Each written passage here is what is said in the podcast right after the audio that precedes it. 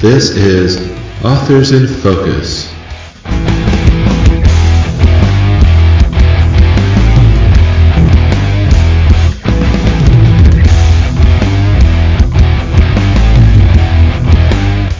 Welcome to the Authors in Focus podcast. I am absolutely ecstatic about our guest today. He is a prolific, multi best selling author of horror and thrillers, and one of the uh, well, one of the biggest authors out there. And I'm ecstatic to have this opportunity. We're talking today to Mr. Dean Koontz.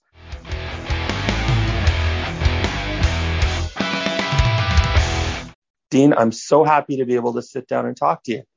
Well, thanks for having me there.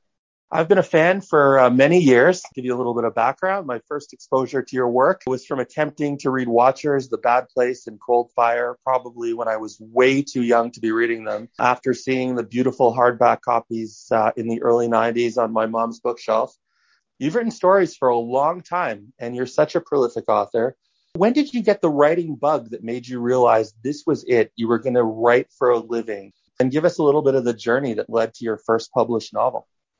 Well, I was, uh, I, I, actually started writing stories when I was eight years old. And uh, I tried to peddle them to relatives for a nickel. Uh, and they bought a number of them until they formed a, a resistance group and refused to buy anymore. And we didn't have books in our house. So it's strange to me that I went that way. It took me years to figure out why that happened. But uh, I was doing it then, and then as I, by the time I was 12, I'd read all the books in the town library that was in the section they allowed children to go into, and the librarian said, "Well, normally we don't let you go into the adult section until you're 16, but I think in your case I'll let you go in there." So I started reading in the adult section then, and mainly science fiction because that's what I loved most from the uh, young adult section, which was the Heinlein uh, juveniles, which I found uh, fascinating. And then I, didn't really ever think about it as a career until I was in college. And in my late in my junior year, I discovered a professor of mine had submitted a story to an Atlantic monthly competition for uh, college writers, college age writers, and uh, that it had won a prize, first prize that anyone at our college had ever gotten in that contest.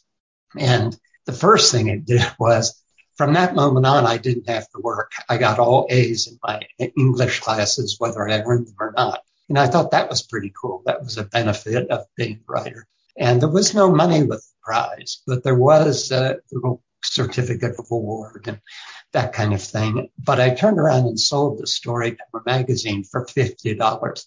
And in those days, you could buy paperbacks for 45, 50 cents, 60 cents. So $50 bought a lot of paperbacks. And that was when I started thinking, hmm, if they somebody actually pays you for this, uh, then maybe it's a way to earn a living. But then I still taught school for a year and a half. Uh, uh, but I was selling short stories during that time.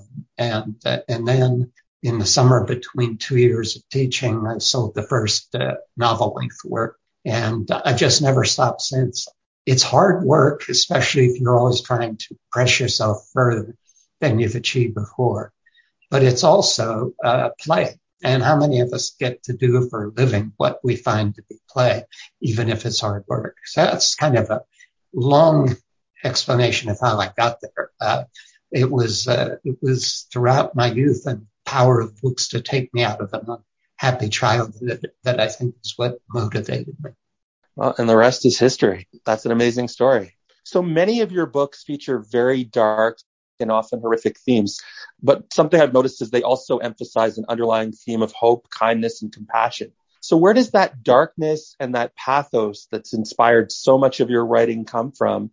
Uh, and why the strong dichotomy between the depravity and then the hope and resilience themes? It's, uh, you know, you don't realize when you're writing, at least I didn't. I think a lot of people don't there's things you intend to do uh, when you're working on a book story. Uh, there are themes you want to approach, and then there are things that you do simply because they grow out of what you think you know about the world, or what you think the world is, or what your personal philosophy of existence is. And I've always felt I think as long back as I can remember, even into high school, that the world is a very dark place, uh, but there is hope in it. Uh, and where that hope comes from is something I unconsciously have explored for a long time in the novels. Uh, somebody, an editor once said to me, and not terrible many years ago, uh, you write so many different kinds of stories. You're never repeating things. And yet in almost everything you write, there is this element of characters who, for whatever reason, have no family and in encountering one another and uh, finding affection and kindness among each other, they form families. And I said to her, Oh, no, I don't do that very often. And then I looked at it and my God, yes, it's there in almost everything. And it comes out of the fact that I think as a child, it was a very dark household that I in. My father was a violent alcoholic. My mother was a great person, but often quite sickly, hospitalized. And we never knew if we had a roof over our head from day to day. My father was frequently uh, threatening suicide, but the way he would do it would be to say, it's just too hard. My life is too hard. None of us are ever going to get what we need. And so we all might as well go out together.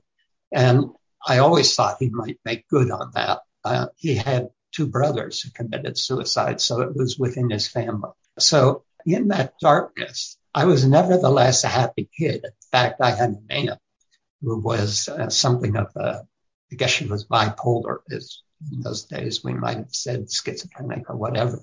She was more bipolar than anything. She went through severe mood changes, and she would find me reading a book and, and obviously happy or riding a bike going around town and uh, she would say to me, you're too happy for your own good. It was the thing she said all time, which I found very strange until I was old enough to realize what she meant, given the family I was in and prospects of coming out of that family to any kind of good life. I shouldn't have been happy, but I always was. I always found things in life that you could seize upon that you enjoy and made the darkness go away for a time. And I think that attitude is still in the work. It's, uh, I've got that dark world, which is our world, if you're open and aware of it and what awfulness it contains. It is a fallen world. And yet there is great hope in it. There is reason to have faith in the prospects of humanity. And, uh, and I, I always want to have that within books. If I get one thing more than any other, that readers write me about.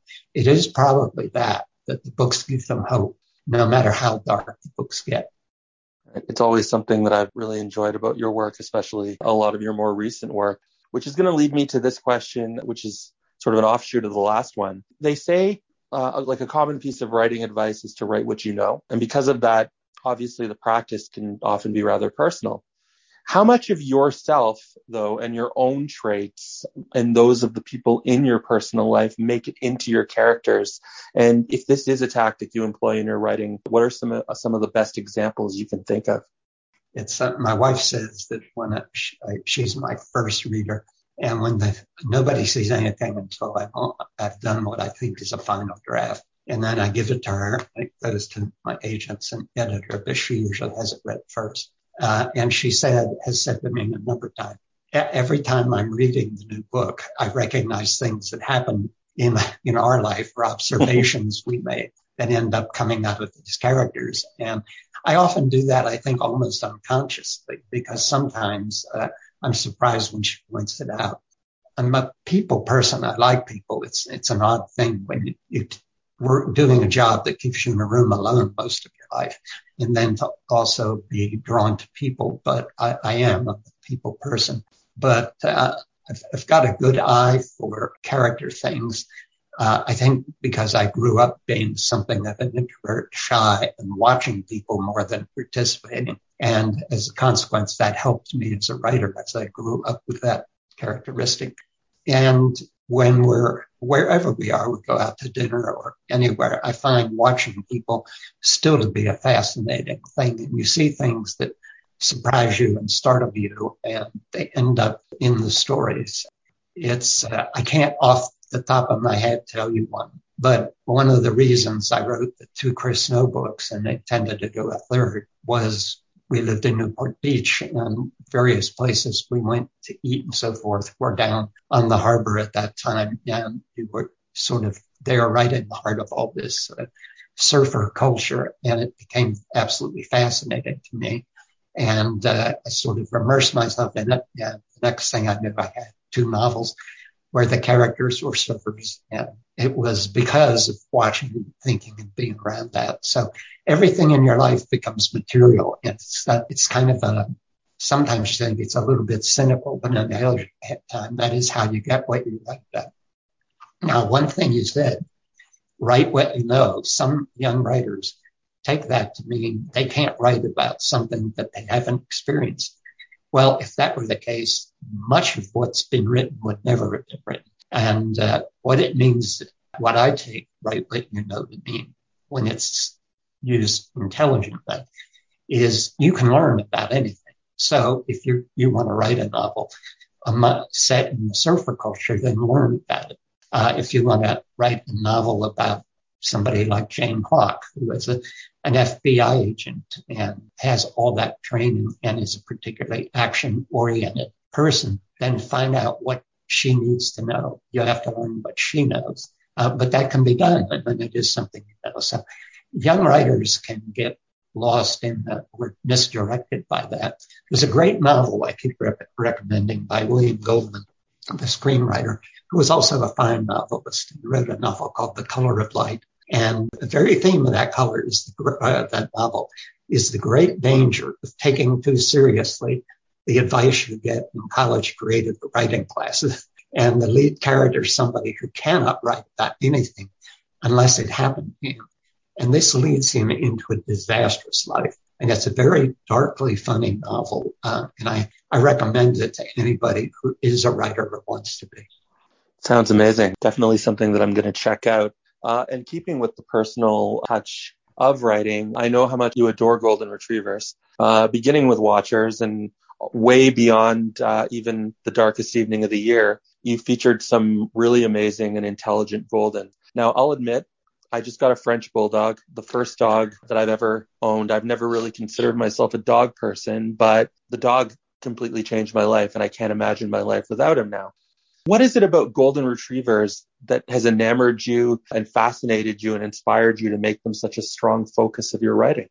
Well, it's interesting. When I wrote Watchers, I had never had a dog. Uh, we very briefly, like a week or two at a time, had two dogs. Uh, and when I was a child, uh, those are other stories. But I had always admired Goldens. And then as time passed and we got involved with Canine Companions for Independence, which produces assistance dogs to people with severe disabilities or, uh, and now for children with autism. Uh, and uh, these dogs, it was fascinating how they utterly changed the lives of people with disabilities and mainstreamed them as they might not have been able to do on their own because of all the tasks these dogs can do and the confidence they provide. We got our, all three of our dogs from canine companions and they were dogs that well, two of them were dogs that failed out of the uh, educational process, two years of uh, training. Uh, they don't say failed out anymore. They say had a career change. We don't want to trouble the dog with that label. So our first dog had been in service, but then came out of service when she had elbow surgery and uh, we uh, gave her a home. And just as you said with your French bulldog, that dog changed our lives, utterly changed our lives, and in every way for the better. And it, I even wrote a book about it because I felt it was such an amazing experience. And now dogs are central to our lives.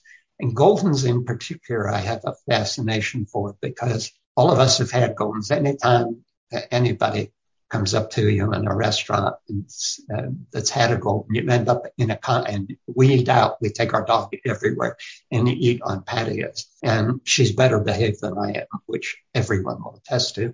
And somebody who's had a golden will come up to us and uh, you end up in conversations and it always begins with, aren't they the best? And there's something about the breed. They're enormously affectionate. They're highly intelligent. They're always listed as one of the three most intelligent breeds but they, it's the affection factor. They just get into your heart and they don't let go. And it's, it's a wonderful experience. Now, as you said, once they're in your life. It's almost impossible to think about living without it because I have more laughs every day because of that dog than because of anything else.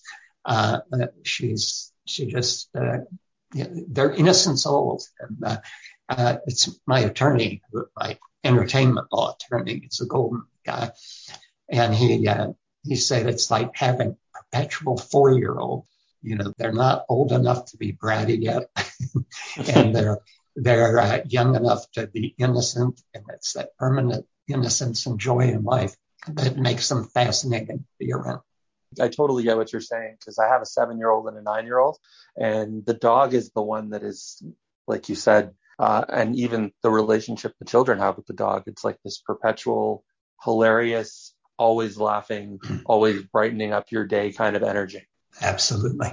I'm going to completely shift gears because I'd like to talk a little bit about some of your series work, some of the, the ongoing series, which have been some of my favorites that I've just devoured over the years. One of my favorites definitely being your Frankenstein series. It often comes up in reading circles as a must read starting point when people ask where they should begin with your work. What is it about Mary Shelley's classic that compelled you to give it such a unique spin, casting Victor Frankenstein as evil and the monster as a sympathetic hero? Some film producers uh, came to me through my agent and they said, We want to do a TV series with you.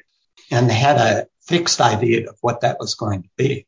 They said, We want you to reimagine Dracula in some rather extravagant way. I said, Everybody's reimagining Dracula every three or four years. Uh, the vampire novel is, is in constant evolution. I don't want to do what everybody else has been doing. So I suggested, why not Frankenstein? And within Frankenstein is when you, you think about it, that while the monster is horrific in the novel, he's also pathetic. And Victor Frankenstein is sort of a narcissist. and uh, I thought, why not get to that level of the characters and and bring it to the fore. Let's make the monster has lived long enough to become humanized. And Victor has managed to extend his life, and the worst aspects of Victor have now become Victor, and there is no particularly good aspect to him anymore.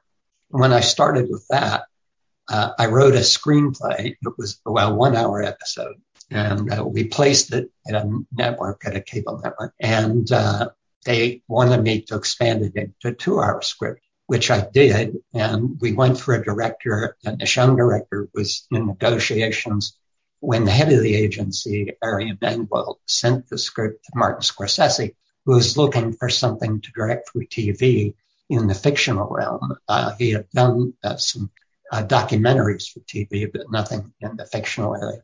And he loved the script and said, I want to do this. And then he found that they already were talking to a young director. And he said, I won't take work away from a young director, but I'd like to be on this as a producer. And he was on it through every meeting while he was doing Gangs of New York. So he was proved to be a very sweet guy. And then they turned the whole series upside down on me. They made it into a misogynistic mess. It was the whole thing was just awful where it trended and I had to get my name taken off. And I was so upset about that that I said, okay, now I got to write a novel to show what this could have been like. And that novel turned into five novels, uh, into a whole series.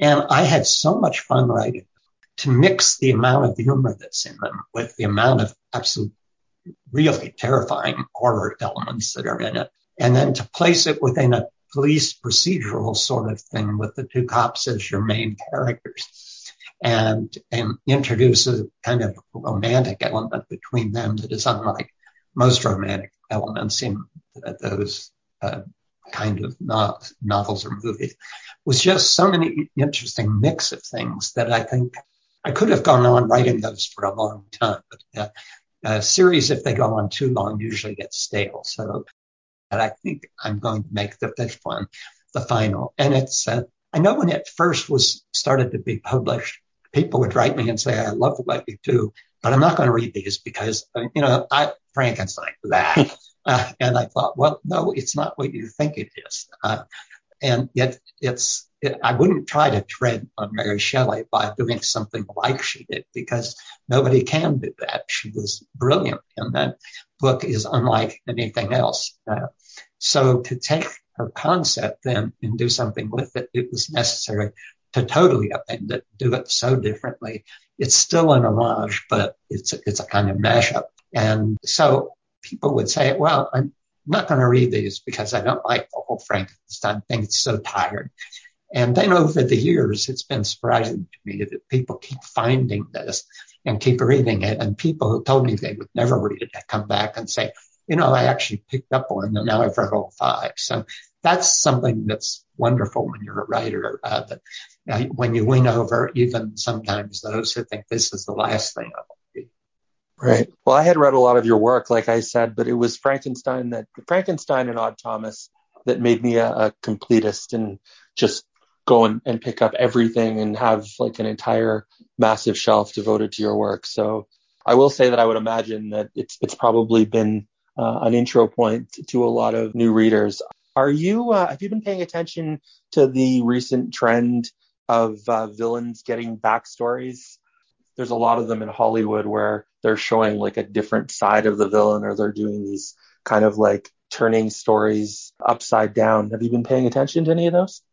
I'm aware of it, but I can't say that I particularly have watched any of it. It's, uh, I've, I've, always tried to flesh out the villains and I, I give, you know, depending on the book, I give some of significant backstories.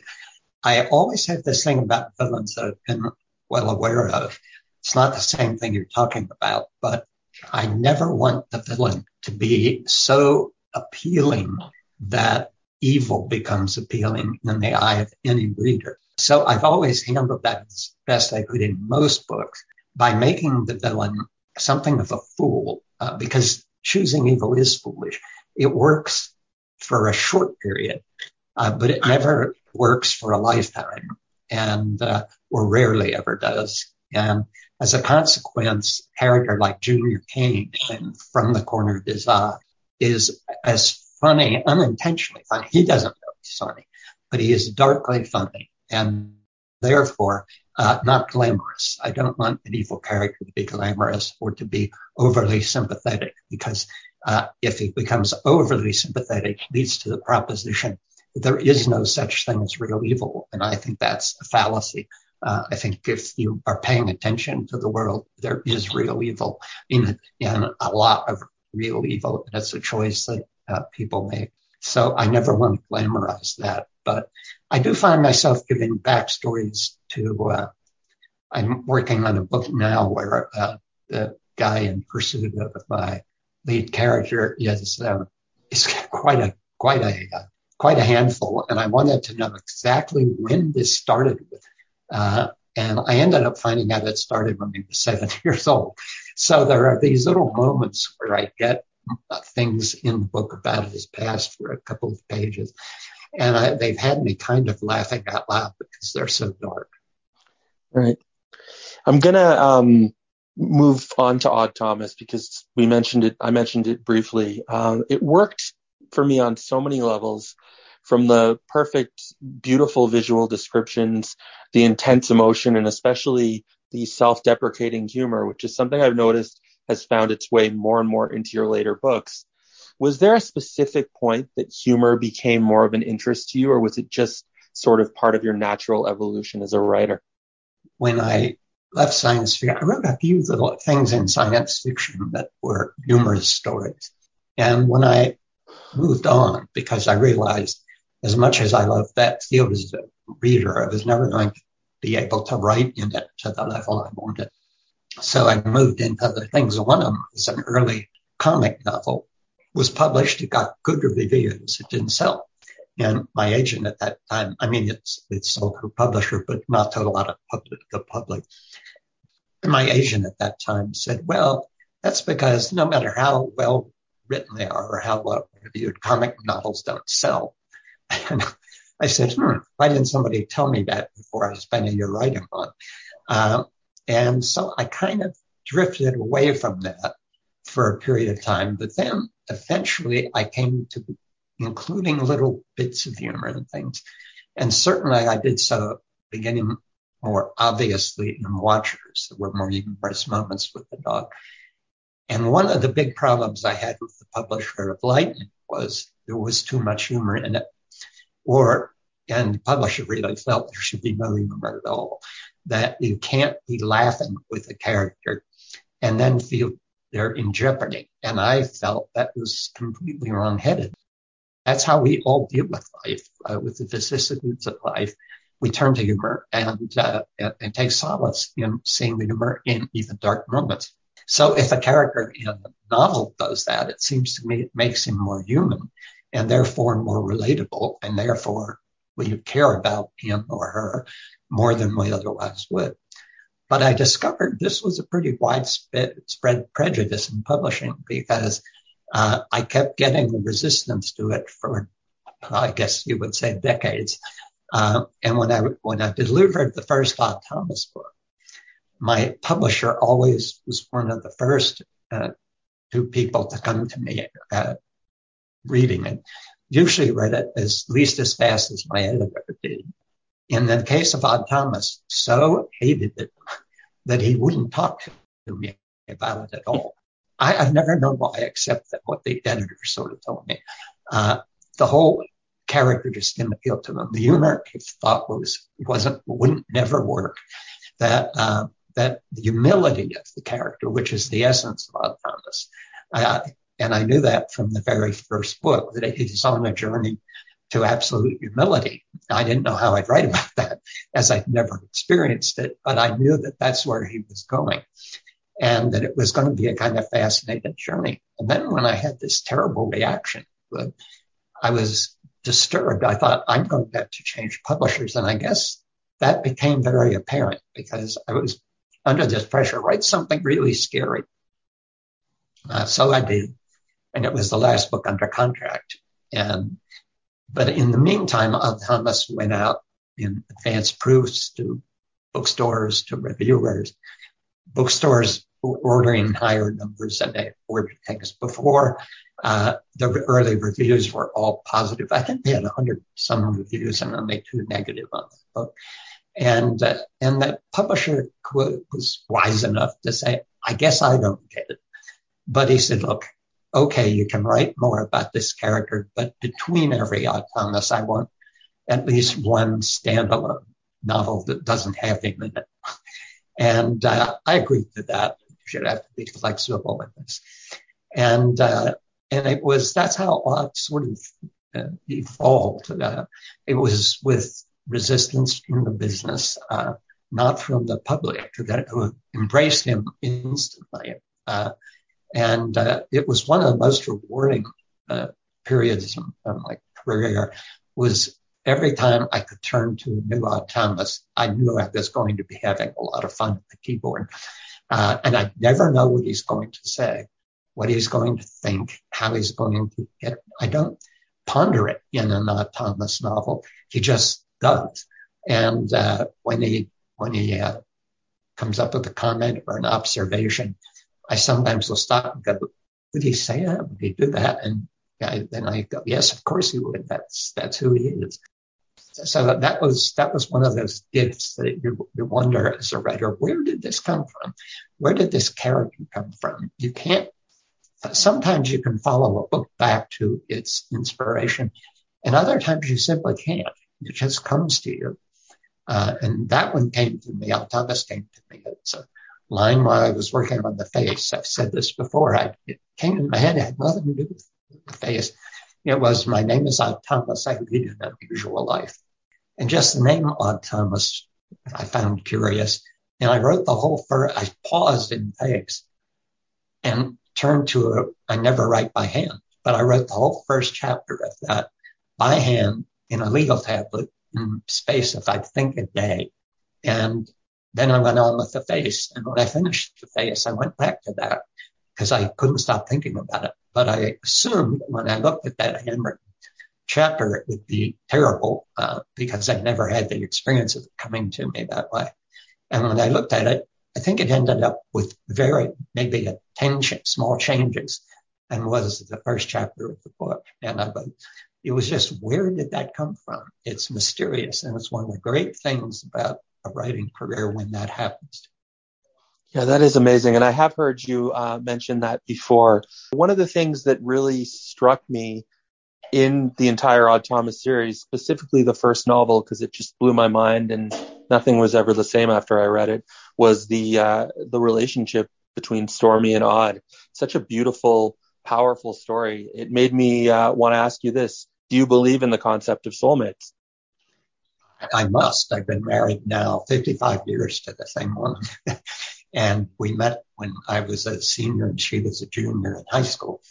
Uh, and, and it's been, uh, uh, it's led me to believe in a lot of things in life. I, I have a novel coming out that's about synchronicity, uh, amazing coincidences, which are not so amazing when you actually start reading about synchronicity. They happen all the time in our lives, but we don't think of them uh, quite as coincidences unless we sit down and analyze them and realize how strange it is. This person you never knew, and this element and this element all came together so that you were in this place and this time when this thing happened that forms your life uh, dramatically from that moment on. Uh, so soulmates would be another way of saying that uh, there is synchronicity in, in the universe. There things happen for mysterious reasons. Uh, it's why it's this observation of life that I think gives uh, rise to almost all faiths, uh, faith forms, uh, is understanding that there's a big element of strangeness in life. And, uh, and it's very hard to see it as just the grinding of nature's machine, uh, that there's something else at work. And uh, so soulmate, yeah, that is, that is definitely could be a part of that kind of universe my wife and I could really relate to the story, being that we met. I was we met when she was in her first year of college and I was in my second year of college, and we were literally like smitten by each other almost instantly. And we've now been together 25 years, and I've only spent like maybe five days away from her in, in the 25 years. So that was obviously something that I wanted to ask you because it did resonate so strongly with both of us when we read the novel. It's so, you know, some people, I've had people say to me, how do you handle it? The two of you work. Shirley works as much as I do. She takes care of all the finances, uh, uh, does payroll for all employees and, and, uh, takes care of everything I can't because I, I have very little talent, skills, or ability, and in fact, only the one that I've managed to exploit. Uh, and uh, she has a background in accounting and, uh, and is quite sharp on a number of fronts. So she's our offices are well in previous house and those houses we've lived in were side by side and we're together almost all day uh, in and out of each other's office. And I've had people say, I don't know how you could live that way. Uh, don't you get on each other's nerves? I think no, but it, it tells me something maybe about your marriage if you say that because uh, it's it's like we don't see each other enough uh, because I'm working, she's working, and the fact that we're simply together all day doesn't mean that's all day uh, in the kind of togetherness we would prefer. Uh, but that's a great thing about a relationship that it can last so long, and there's always something new in each other. Uh, in our case, we both have a wacky sense of humor and we laugh at the same things. And uh, I think that's been one of the big issues that kept us so happy together. That's amazing. That's uh, really inspiring to hear. Uh, I'm going to put you to a little bit of a challenge. Uh, I have to ask this, and I know this might be like you know picking a favorite child, but if you could say which one of your massive list of works you're the absolute most proud of? Hate to use the word magnum opus. It's got been made fun of so many times, and I'm not going to go that route. But if there's a book that you've written that you just, even now, you'll look at it and be like, this is it. This is the one that I'm the most proud of. What would it be? I think that is a question I find almost impossible to answer. I can kind of boil it down. Uh, one of the reasons is I've written so many different kind of things. A book like Intensity is absolutely nothing like uh, a book like Life Expectancy. Uh, and, and yet they would end up in my top 10 favorites of things. And if I said either one of them, and people said, okay, that's the one I'll read.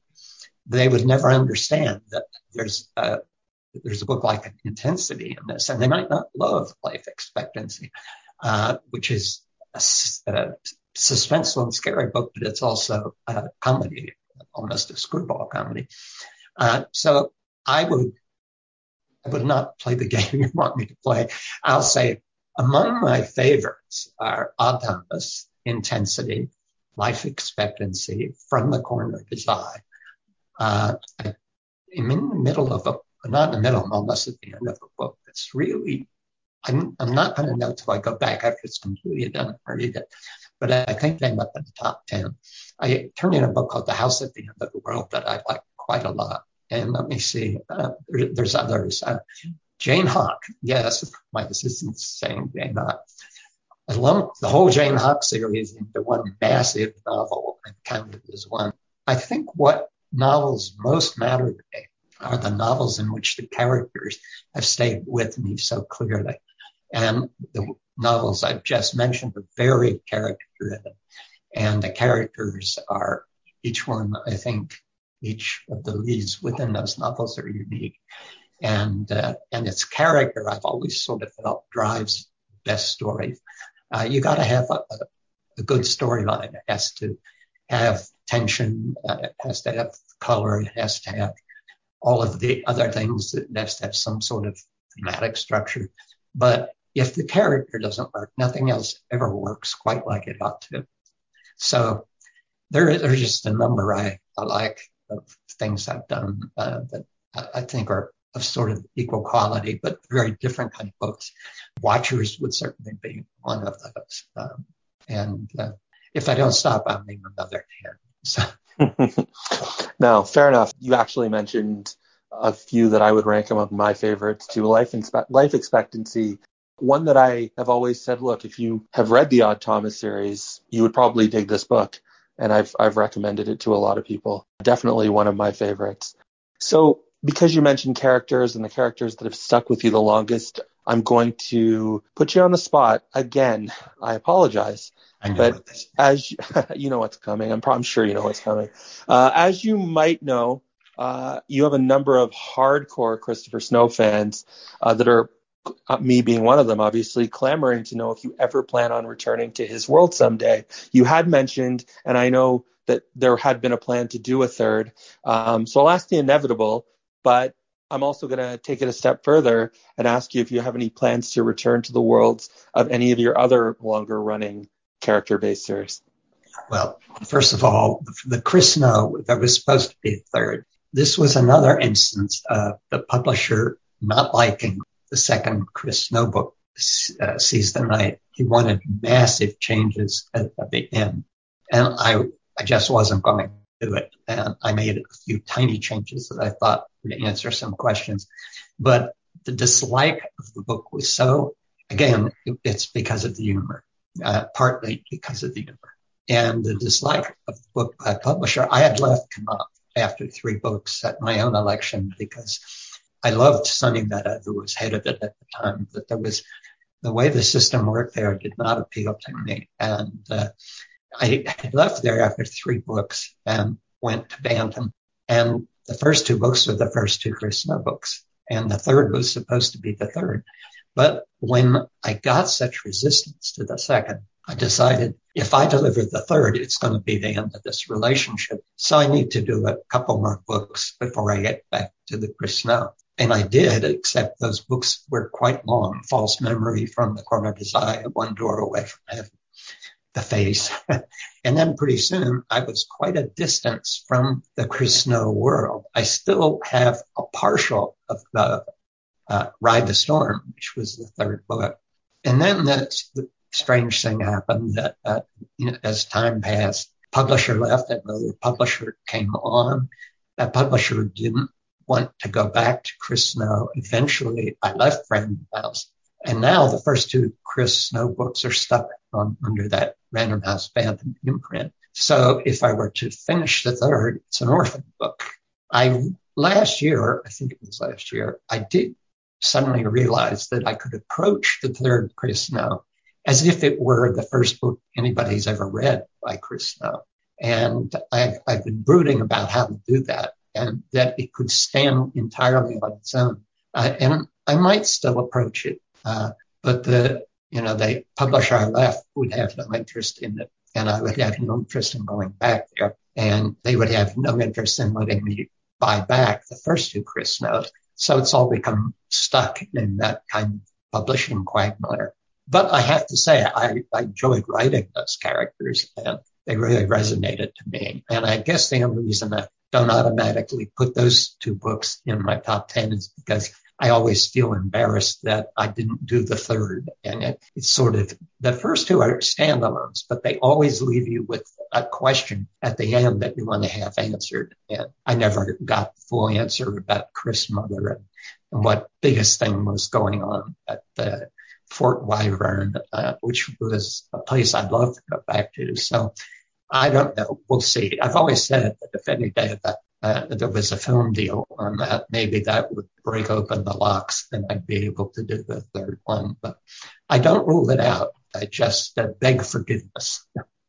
Well, I'm sure a lot of people uh, listening will be happy to know that there is a chance.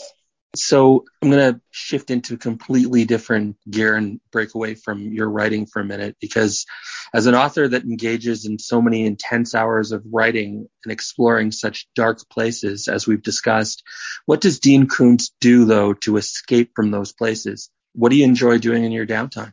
Lately, I haven't had much downtime. I've been uh, revitalized by the publishing change I made, working with a team now that's very enthusiastic and creative and producing books that are, I'm a collector of books. And so I, I got depressed about how bad the quality of some products out of New York publishing have become spine split when the book is new and, and a lot of details that used to be included are gone. And Thomas Mercer is binding beautifully, doing lovely end papers and all the nice little details of books that I, have lost have been lost in a lot of publishing. So collecting books, uh, seeing friends, uh, spending time with my wife and dog. I used to take a long walks lately. I've just been more productive than ever. I said in the newsletter, gee, I'm surprised to have reached the age of 205 and still be writing more and happily than ever. Um, so I think a part of me knows I, am not going to be 205. So when the ideas are still coming this strong uh, at the house of the world is uh, something I had great pleasure writing, as I did the other Emily and the other things. There's so much fun in it that that becomes to a degree relaxation. But I'm not a big traveler. I'm a collector of various things. I have a collection of uh, Bakelite radios from the 1920s and 30s, which sounds pretty bizarre. But when you go back and look at uh, the radios as they made them in those days, they were little works of art. Bakelite was one of the first plastics and it was very colorful, all kind of colors. And, and there were all these art deco designs in the radios. And uh, I have shelves of them that uh, stand there like little works of art. And just gives me pleasure to find them and to, to look at them. And I'm very interested in art, and my wife is too. Uh, there's various things we collect. Um, Meiji period Japanese art is just phenomenal and gives me great pleasure just to, to find wonderful things like that. Uh, it's a quiet life, basically. I'm not into parties. Uh, I, I, did, I lived in Vegas for a year and I have no desire to go back there. That's sort of it. It's adult life. It's not glamorous. Uh, but glamour is oversold as far as I'm concerned. I, uh, I look for the simpler things in life uh, outside of the art, which is always expensive or it's sometimes expensive when it's execrable, but it's, uh, it's uh, never if it's great is it cheap. But everything else is interesting and it is nothing that costs a fortune. It's just small things. Right. No, I, uh, I can entirely relate and feel a similar sentiment. Actually, the last couple of years, unfortunately, with the world kind of blown up to pandemic proportions, naturally, there's been a lot of suffering.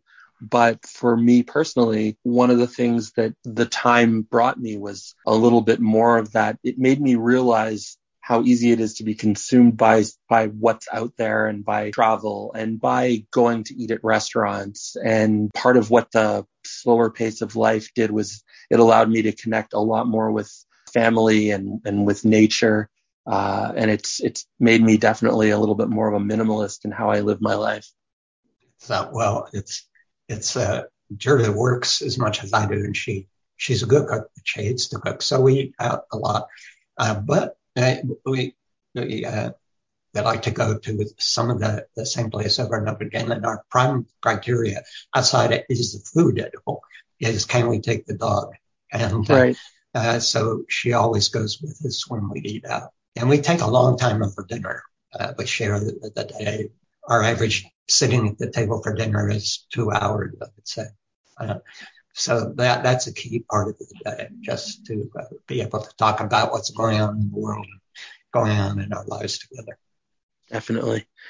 Now you have a relatively new novel, uh, came out in late January called Quicksilver, which is fantastic. I'm pretty sure it would appeal to anyone that loves your first person character based books. Can you tell us a little bit about it and what makes it such a great read and why people should be grabbing it? Well, uh, I was in the mood to write.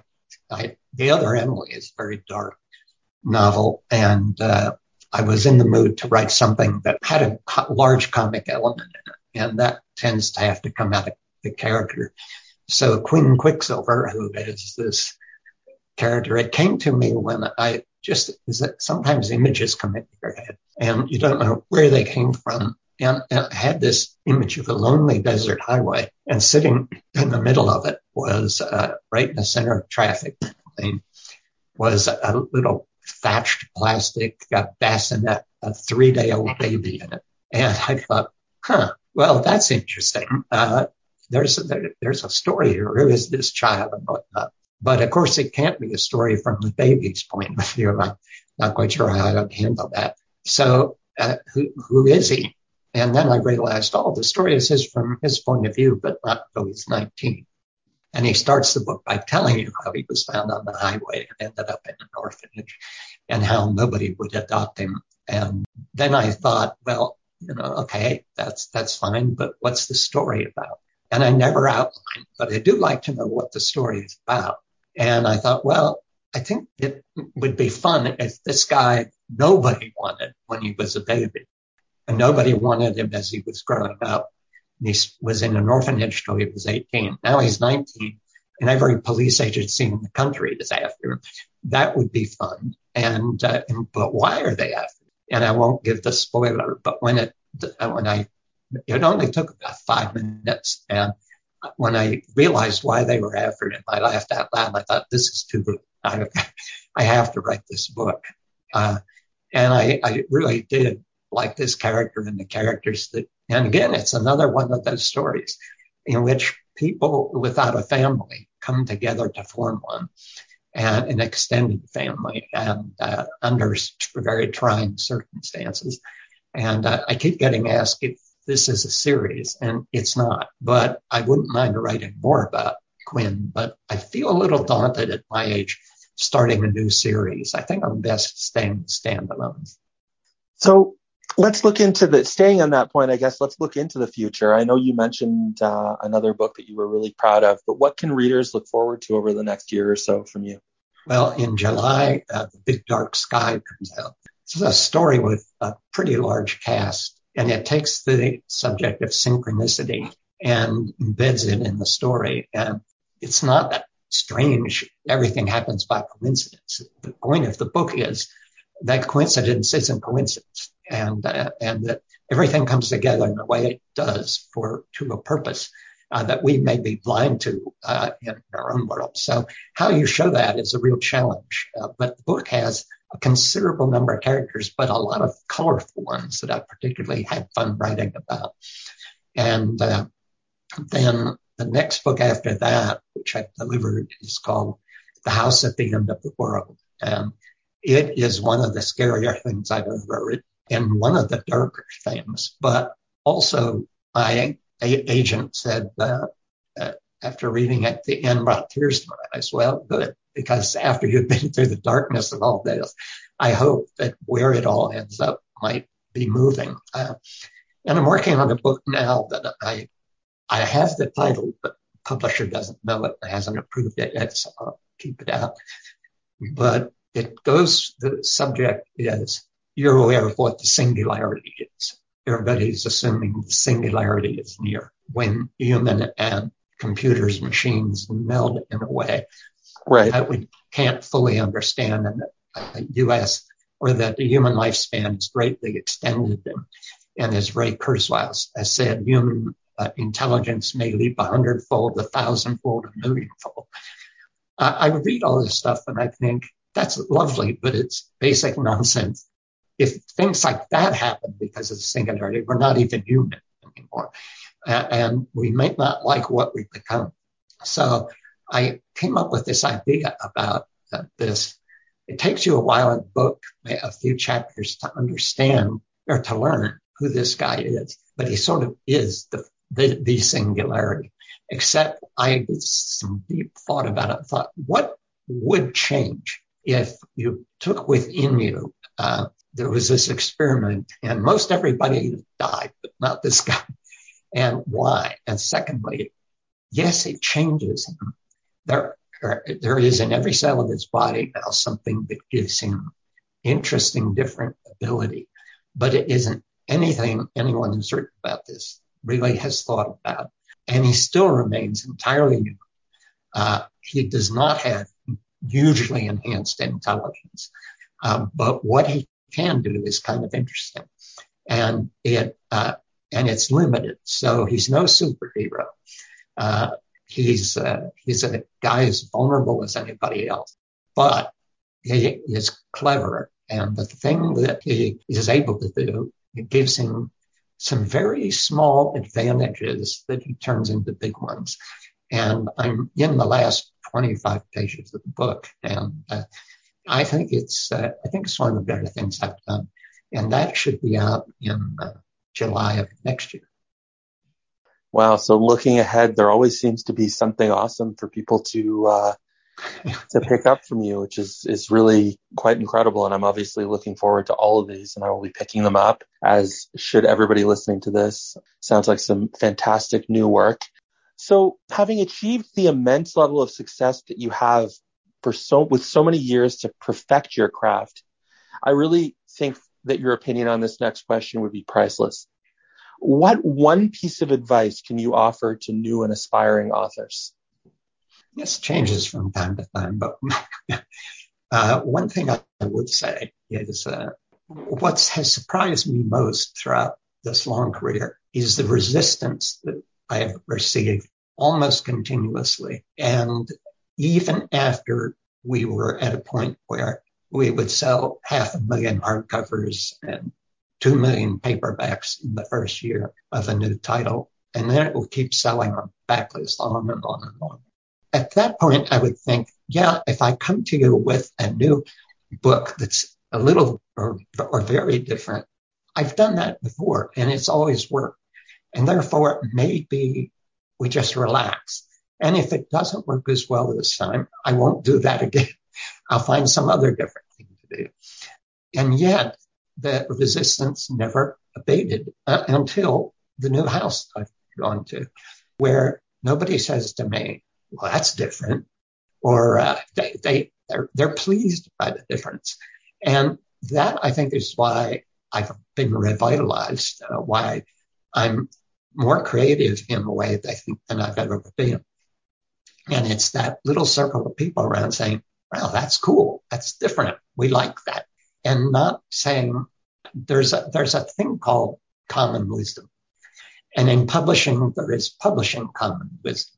The problem with common wisdom generally is none of it is wise. It's just common. It's what everybody thinks is true, but isn't necessarily the case. And I had so much time where uh, pu- publishers and, and sometimes editors, I've had some good editors, and I've had a couple of good people in publishing, but they would say, well, the readers are, want this or readers don't want that. And I began to realize that it's strange, but they don't really have a con- concept of who is out there buying the books. Uh, they don't do a lot of research that way. Uh, and they take it upon themselves to think, that what everybody wants to read is what people in New York City want to read. and God bless them, I have a lot of readers in New York City, but there, this is a huge country and there are all kinds of people in it. And it's strange to me that that has been a, a problem I've dealt with. So I think the best thing you can do, you have to be polite, you have to be firm at the same time. And you have to love the thing you're writing. It has to be not what you think will sell and not what you scope the market to see selling, but what you're most passionate about writing at any one time. What looks to you like the thing that's going to be the most fun to write and the most meaningful to you to write. And that when you're done with it, you will be most likely to say, that was a good use of my time on earth. And if you do that, I guarantee you, you're going to meet resistance. And you just have to say, well, this is what I did. This is what I did. Let's see if the public likes it. If It's good enough to publish. So let's uh, let's see how the, what the result is, and stay true to your vision because it's all you have to sell. If you're going to write what other people are writing, for a while it was a lot of zombie novels. Uh, everybody seemed to be writing zombie novels. And that's the way the business goes. Something becomes popular and publishers then want a lot of it. And they generally end up killing that kind of thing for a long time. When you get that kind of pressure, you've got to kind of resist it. You've got to stay with it. And it might mean for a long time, your career is not what it ought to be.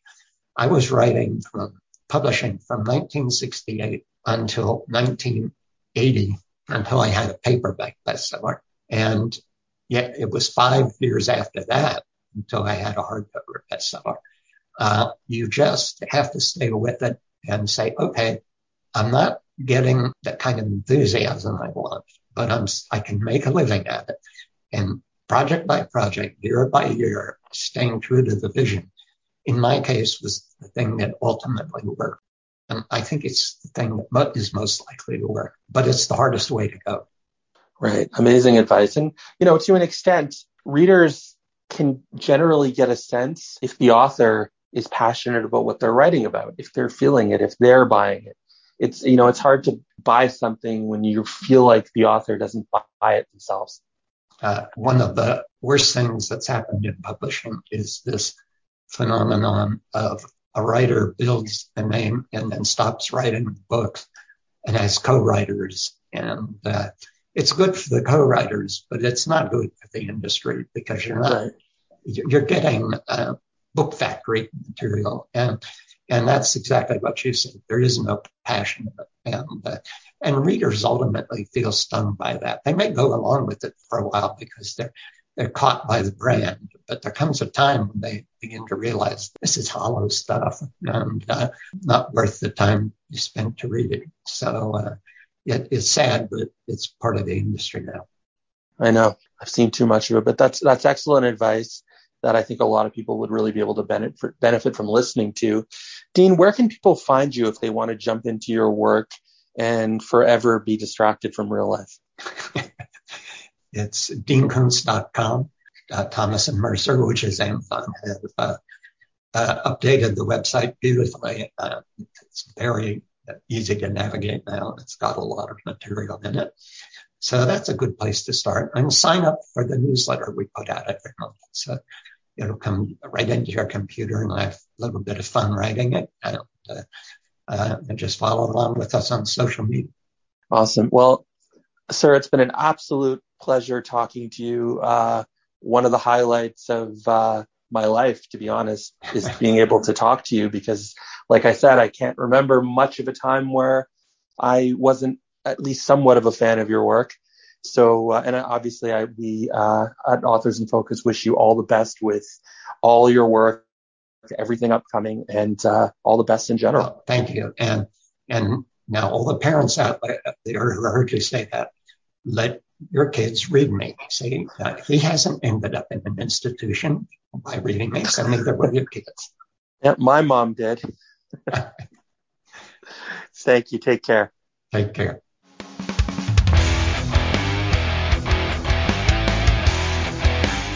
This has been Authors in Focus. You can find my satirical fantasy novels on Amazon.